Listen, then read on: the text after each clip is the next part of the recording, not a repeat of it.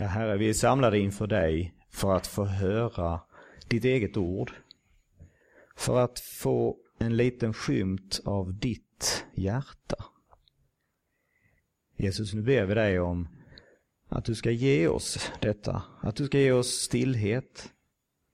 Att du ska ge oss din kärlek i våra hjärtan och att du ska ge oss ditt ord i förkunnelsen. I Jesu namn. Amen.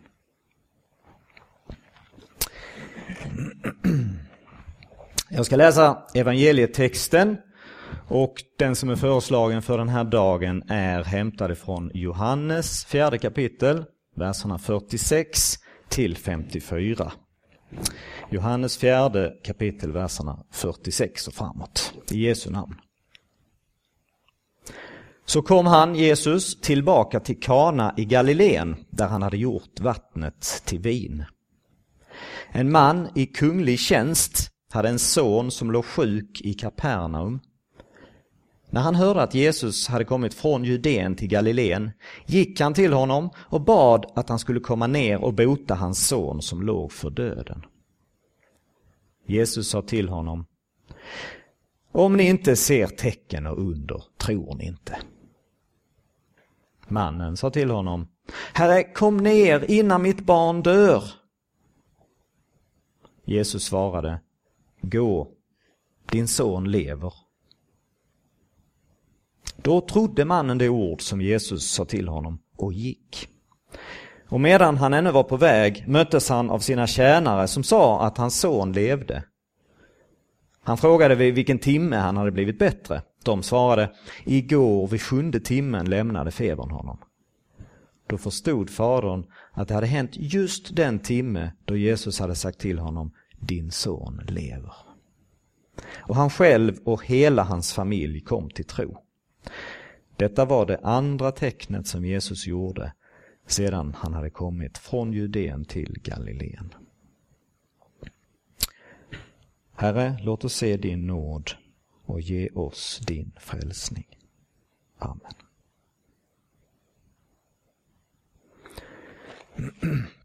Jag har varit i Eket några gånger. Först som liten när vi hälsade på mormor i Sjunkamossa och sen eh, med ökande längd. Jag var här var faktiskt för två år sedan, just den här söndagen. Då predikade jag och jag skulle naturligtvis kunna använda samma predikan igen men eh, Guds ord öppnar sig ständigt på nytt och det kommer fram nya saker så du behöver inte sitta och vara orolig att, att du ska få något i repris. Men det som är intressant är att texten jag predikade över då, den är väldigt lik den här texten från Matteus 8. Det är en parallelltext, där är några detaljer som skiljer sig, men det kan handla om samma händelse. Det kan också vara en annan man som hade en son som var sjuk eftersom det naturligtvis var många människor som, som vandrade långt för att få hjälp av Jesus. Förra gången vet jag att jag talade en del om just väckandet av tron, att vakna på olika sätt. Och så pratade jag om att inte döma andras tro. För tron kan ta sig olika uttryck hos olika människor. Och så pratade jag också om en i arbete. En tro i arbete. Den här gången tror jag att predikan kommer handla mer om att vila i tron. Och jag har inte varit här sedan jag gjorde om, men för mig så, så var det oerhört vilsamt att få komma hit. Ni har fått fram vilan vid korset på ett härligt sätt i den nya utsmyckningen. Så det tror jag kommer att passa bra. Först ska jag ändå prata om huvudordet att skapa tro.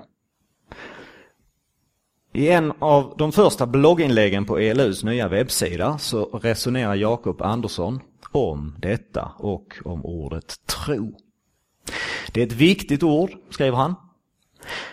Och så fortsätter han, men det är också ett problematiskt ord därför att det lurar oss att fokusera på oss själva.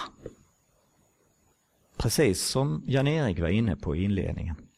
Och fundera ytterligare lite på det. Vad, vad känner du när du hör ordet tro? Hur tänker du om att tro? Vem är det som handlar? Vem är aktiv?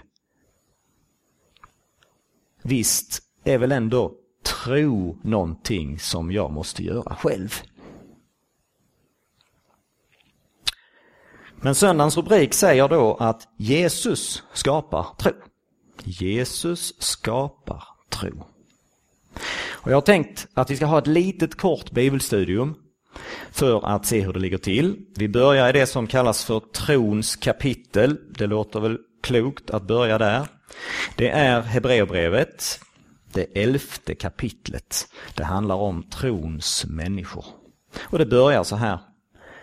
Tron är en övertygelse om det man hoppas. En visshet om det man inte ser. Alltså tron är en övertygelse och en visshet. Så fortsätter vi med en annan av texterna för den här söndagen och det är den som handlar om när Jesus mötte en kvinna vid en brunn. Jesus gick genom Samarien, det står till och med att han tvingades gå genom Samarien. Det var inget man valde sådär spontant uppenbarligen. Så möter han en kvinna vid brunnen. Hon har valt att gå dit när de andra kvinnorna i byn inte går dit. Hon är nog lite utstött, ganska ensam. Och så inleder Jesus ett samtal med henne. Och det får till följd att hon inte går tillbaka till stan utan springer. Och så ropar hon Kom och se, jag har mött Messias. Och denna utstötta kvinna får med sig folk tillbaka till brunnen mitt på dagen. Och så får de också träffa Jesus. Och så säger de efteråt, nu så tror vi inte bara för att du sa det, utan nu har vi själv fått möta honom. Nu vet vi att han är Messias. Och så dagens text. En högt uppsatt ämbetsman, kanske officer, kanske romare. Han går från Kapernaum till Kana. Det är fågelvägen nästan tre mil. Jag tror att han vandrade mer än tre mil för att komma till Jesus. Och det gjorde han för att han är övertygad om att Jesus kan hjälpa. Naturligtvis. Det är verkligen så i alla de här exemplen och i en massa andra exempel hämta från Bibeln att Jesus skapar tro. De har mött någonting, de har sett någonting, de har förstått någonting, ja. Men det är Jesus som har skapat tron. Som får kvinnan att springa in till stan. Som får den här mannen i texten att gå mer än tre mil. Människor blir övertygade, de blir överväldigade när de möter honom. De ser, men framförallt blir de sedda. De hör, men framförallt blir de bönhörda. De litar på, men framförallt blir de förlåtna. Tron är något som ges till dig och mig. Tron är något som vilar hos Jesus. Tron är en visshet vid ett riktigt, ett faktiskt möte. Tron är en erfarenhet som är lika verklig som någon annan erfarenhet som vi har fått i den här världen vi har omkring oss och som vi ser. Tron bygger ju på att Jesus kommer till oss Ja, visst, säger du, eh, men det var mina egna fötter som tog mig hit, minsann. Eller min egen hand som slog på radion eller datorn för att lyssna på predikan? Jo, men vem gav dig kallelsen att lyssna? Och vem gav dig dina fötter? Vem gav dig önskan att få komma hit? Det gjorde Gud. Luther har sagt eh, ett par gånger faktiskt att tron är ett moln som Jesus bor i. Tron är ett moln som Kristus bor i. Jesus bor i ditt hjärta genom tron. Och trons kraft och glädje det blir en erfarenhet av Jesus själv i ditt hjärta, i ditt liv.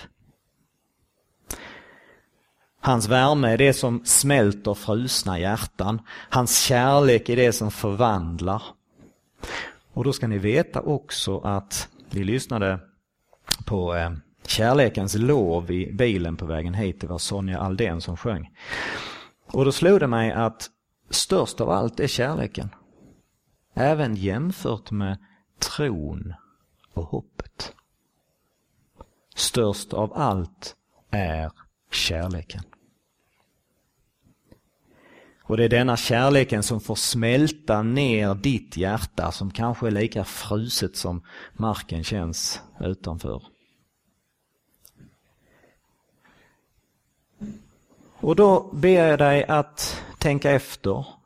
Att kanske gå hem och fundera på det när söndagen går mot sitt slut och, och, och stillheten finns kvar i hjärtat.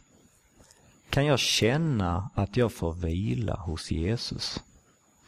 Kan jag känna att det finns som ett moln i mig där Jesus faktiskt får bo?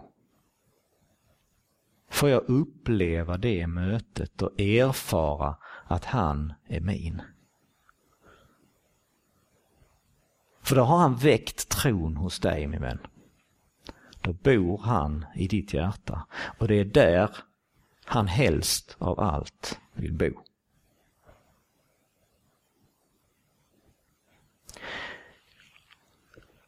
Den andra delen i min predikan handlar mer om att eh, kämpa. Att eh, krampaktat, krampaktigt hålla sig kvar vid någonting. Att tvivla. För många är ju tvivel en, en slags parhäst till tron. Tron och tvivlet hör ihop. Och det är olika för olika människor. Vissa tvivlar ganska sällan medan andra lever med frön av tvivel som blommar ut ibland. Och till dig som, som kanske tvivlar ofta så skulle jag vilja betona ett par saker. Det ena är att tvivel är inte motsatsen till tro. Motsatsen till tro heter otro. Tvivel är inte motsatsen till tron. Nej, Motsatsen till tro är alltså att medvetet stänga ute Gud. Att eh, förneka honom. Neka honom tillträde till sitt hjärta, till sitt liv, till sina tankar. Tvivel är någonting annat och låt oss, låt oss tänka på den här mannen i berättelsen som gick så långt. Som en helt vanlig människa. Det var han ju naturligtvis. Det berättas att han gav sig ut på sin vandring enbart i tron på Jesu helande kraft. Det står ingenting att, att han hade ett ärende till Kana så kunde han ändå sticka förbi Jesus när han hörde att han var där. Nej, han gick, gav sig ut på sin vandring i tron på att Jesus kan hela. Jag beräknar att det tar i snabb marschtakt mer än sex timmar att vandra den här sträckan. Det motsvarar en bilfärd härifrån till Borlänge. Det är ganska långt. Ärligt talat, om du nu fick för dig att åka på en helande resa från Eket till Borlänge. Skulle du någon gång längs resan fundera på om du var riktigt klok? Jag tror kanske att vi är några stycken som skulle fundera både en och två gånger på om det inte ändå vore bäst att vända. Åtminstone till vi har passerat hälften. Jag tror att precis samma sak gjorde vår man i berättelsen. Och då ska ni också veta det att det är faktiskt uppförsbacke hela vägen från Kapernaum till Kana. Självklart så tvivlade han på vad som var rätt. Men han vände inte. Han fortsatte mot Jesus. Steg efter steg, efter steg, efter steg. Samtidigt som han närmade sig Jesus så pågick tvivlen säkert, men han närmade sig Jesus för varje steg. Och så får det vara även för dig som drabbas av tvivel ofta eller sällan. Mitt i frågorna och funderingarna så får vi fortsätta vandra, inte bara mot Jesus utan med Jesus. Och ännu bättre när vi vandrar med honom så kan vi också ställa våra frågor till honom. Och det är ju en av de kanske mest fantastiska sakerna med Bibeln. Att den är så down to earth, den är så väldigt landad i din och min verklighet. Så där till och med finns exempel på kraftigare tvivel än vad jag tror du och jag har varit ute för. Om vi öppnar och tittar i Saltan till exempel, så slår jag upp en av psalmerna. Jag kan ta psalm 35, som jag läste igår. Som David skrev. Herre, gå till rätta med dem som går till rätta med mig. Strid mot dem som strider mot mig. Ta sköld och rustning och kom till min hjälp. Låt dem komma på skam och blygas som står efter mitt liv. Vilken kamp och vilken prövning han är inne i. Och då vänder han sig till Gud.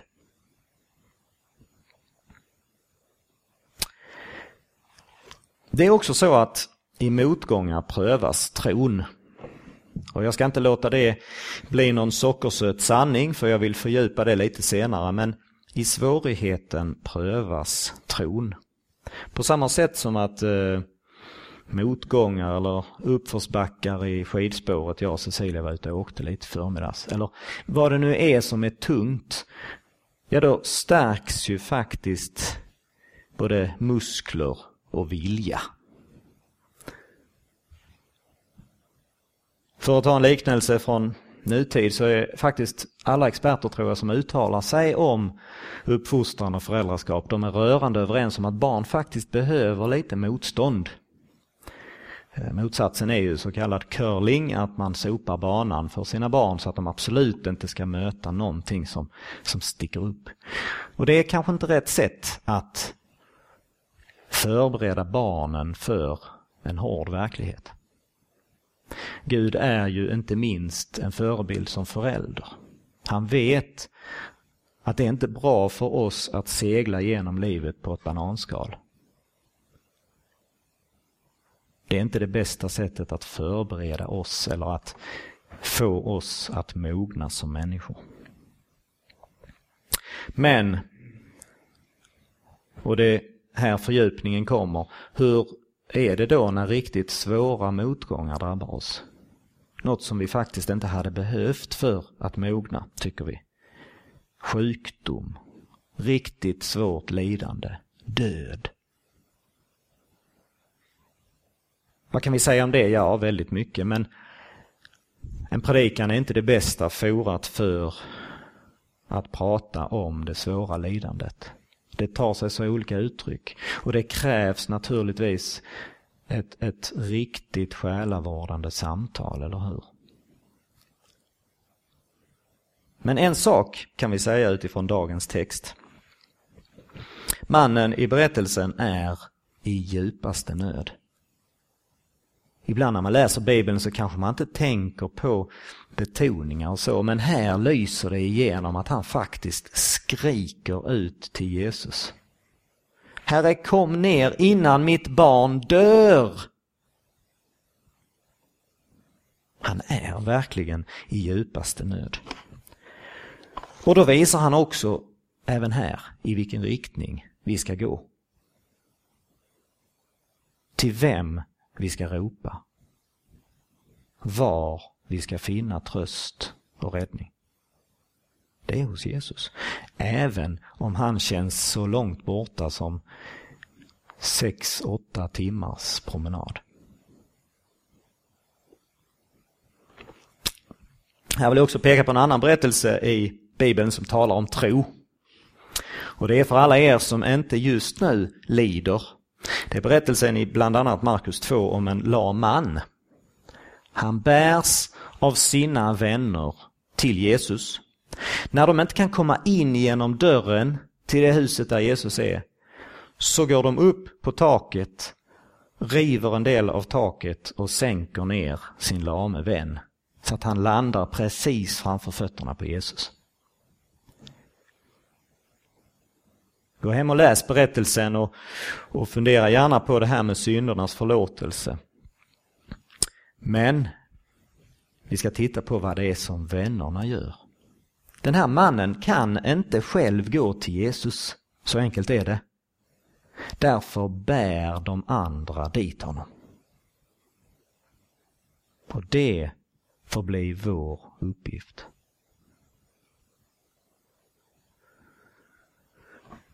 Du som inte är nerkörd i lidande.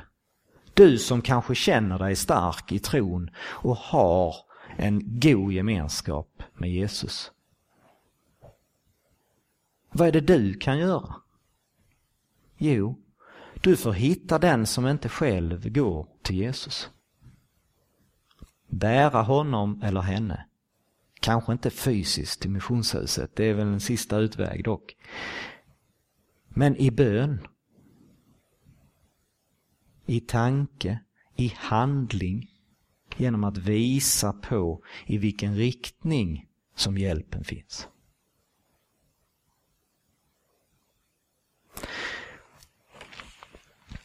Jesus han eh, nämner ju underverk, eller hur?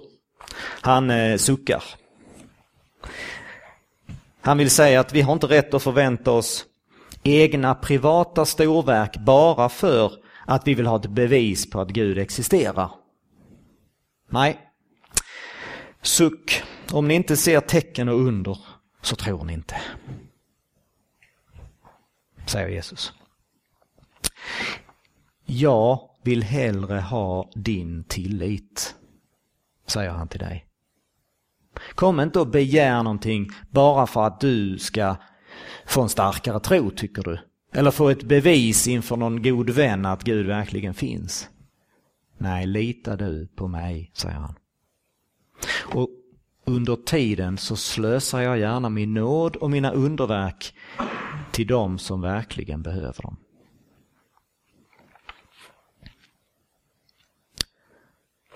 Sista tredjedelen i predikan så ska jag kort rekapitulera igenom det här med tron i arbete. Jag minns och kollade i datorn eh, att jag pratade om eh, något som kallas för produkter i arbete. Det är ett produktionsbegrepp som handlar om att eh, när man har tillverkat någonting så ska man inte liksom lägga det på lager någonstans. Eh, och vänta på att någon beställer utan man låter den här produktions och logistikkedjan gå hela tiden så att jag vet att när någonting produceras så ska det sen direkt iväg ut till kunden. Och det får till följd produkter i arbete, det vill säga är de inte under transport till kunden så är det liksom i verksamhet. Guds ord, evangeliet om Jesus Kristus, vad han har gjort för oss, när han dog för dina och mina synder. Det evangeliet, det är i sanning en typisk sån produkt. Den ska inte lagras. Den ska inte stoppas undan på en hylla. När Jesus har skapat tro i dig så vill han skapa tro genom dig. Genom ditt liv, genom dina ord, genom dina handlingar.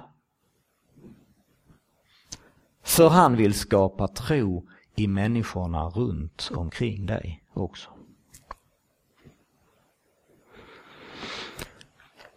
Så långt är allt rätt och riktigt. Eh, men idag så vill jag då mer betona vilan i tron.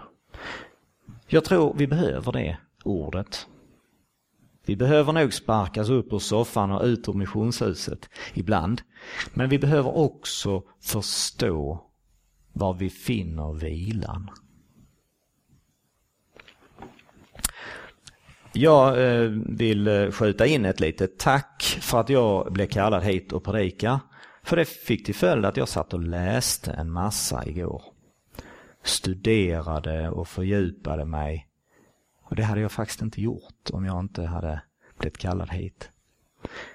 Jag upptäckte bland annat när jag läste lite, nu låter det väldigt fromt, men jag läste lite Luther.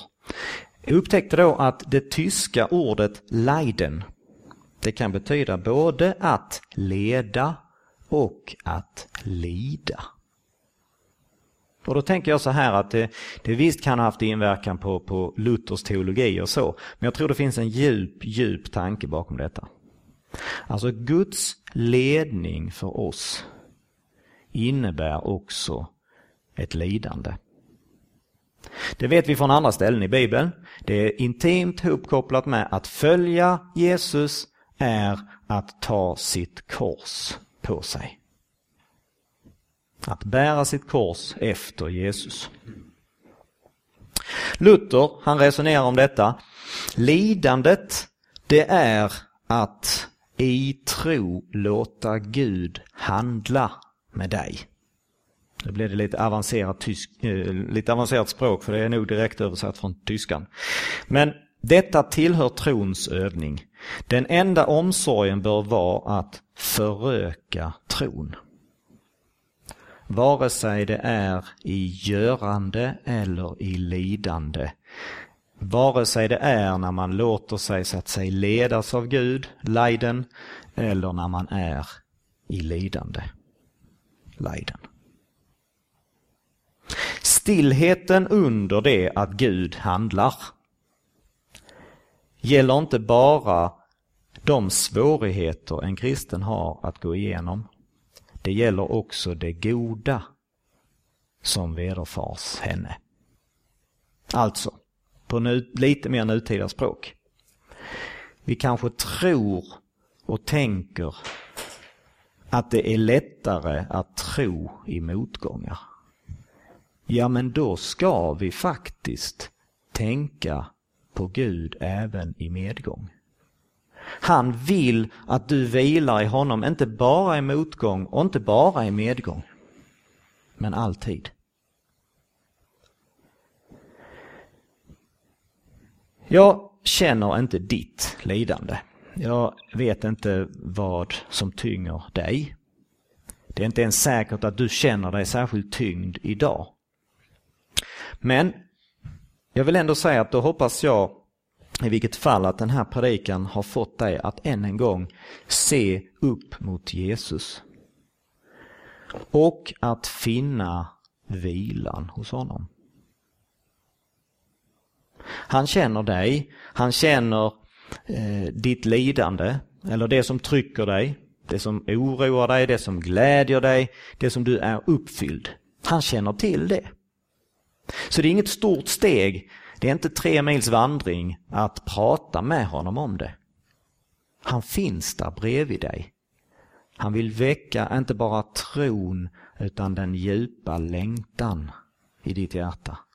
Att gå vidare till Jesus. Att dela med honom allt det du går och bär på. Kanske kan du då få se hur Gud också verkar i dig. Förökar din tro, växer till i dig.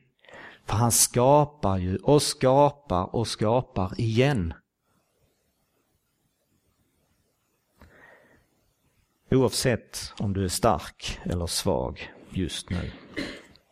Och jag vill återknyta till episteltexten i eh, Andra Korintierbrevet. Välsignad är vår Gud Han som tröstar oss i all vår nöd så att vi kan trösta dem som är i nöd. Det är därför vi är så många lemmar. Det är därför vi är så olika, mina vänner. Det är för att vi ska få bära varandra genom alla de svårigheter eller konstigheter eller framgångar som möter oss. Kanske vill han idag visa dig vem det är du ska få bära fram till Jesus. Kanske är det någon som sitter bredvid dig i bänken eller är det någon som inte ens är här, som inte ens känner Jesus. Kanske är det bara så att du ska gå bredvid någon i en lång uppförsbacke.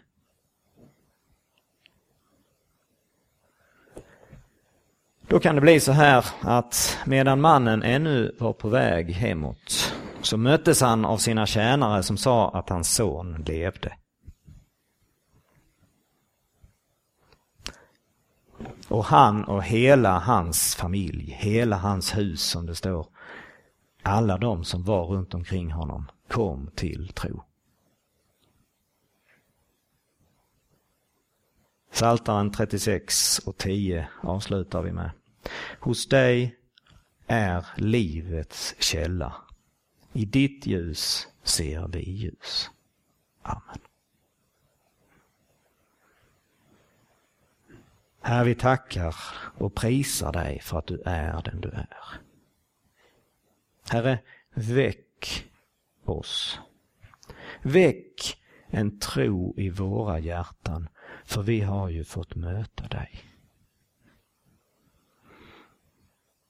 Herre, visa oss vägen till dig och hjälp oss med en längtan att få skapa tro hos andra. Gå med oss, Herre, hela vägen.